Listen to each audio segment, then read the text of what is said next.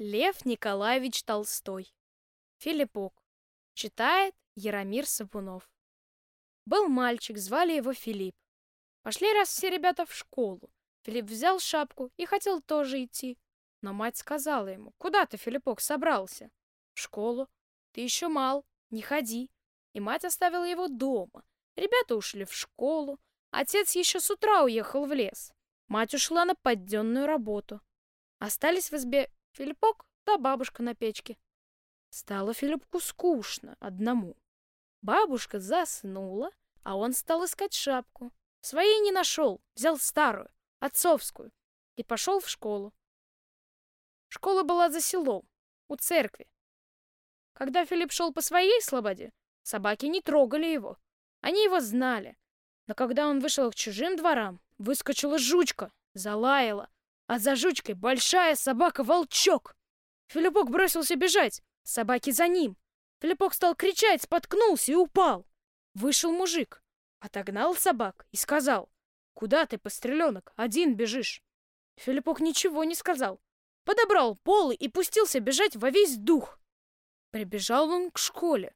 На крыльце никого нет, а в школе слышно гудят голоса ребят. На Филиппка нашел страх что как учитель меня прогонит. И стал он думать, что ему делать. Назад идти? Опять собака заест. В школу идти? Учителя боится. Шла мимо школы баба с ведром и говорит, все учатся, а ты что тут стоишь? Филиппок и пошел в школу. В сенцах снял шапку и отворил дверь. Школа вся была полна ребят. Все кричали свое, и учитель в красном шарфе ходил посередине. «Ты что, Закричал он на Филиппка. Филиппок ухватился за шапку и ничего не говорил. «Да ты кто?» Филиппок молчал. «Или ты не мой?» Филиппок так напугался, что говорить не мог. «Ну так иди домой, или говорить не хочешь». А Филиппок и рад бы что сказать, да в горле у него от страха пересохло. Он посмотрел на учителя и заплакал. Тогда учителю жалко его стало. Он погладил его по голове и спросил у ребят. «Кто этот мальчик?» «Это Филиппок, Костюшкин брат. Он давно просится в школу, да мать не пускает его, и он украдкой пришел в школу». «Ну, садись на лавку возле брата, а я твою мать попрошу, чтобы пускала тебя в школу». Учитель стал показывать Филиппку буквы, а Филиппок их уже знал и немножко читать умел. «Ну-ка, сложи свое имя».